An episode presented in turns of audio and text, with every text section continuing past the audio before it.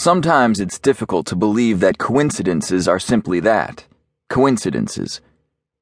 How could it be that easy when the most unlikely events occur and we find ourselves connecting with others in ways that can only be described as magical?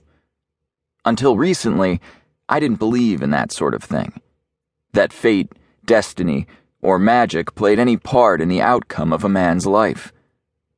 I always believed that what happened to me later, when I became a husband and father, resulted from the decisions and choices I made along the way, with a little luck, good or bad, tossed into the pot for good measure. Things are different for me now. How can I not believe in something more when what happened to me still feels like a dream? It's not difficult to pinpoint the exact moment when my world began to shift and all the puzzle pieces began to slide into place. It was a month before Christmas, almost 20 years ago. A heavy, wet snow had just begun to fall. I was 14 years old, and it was the day I began to hate my older brother.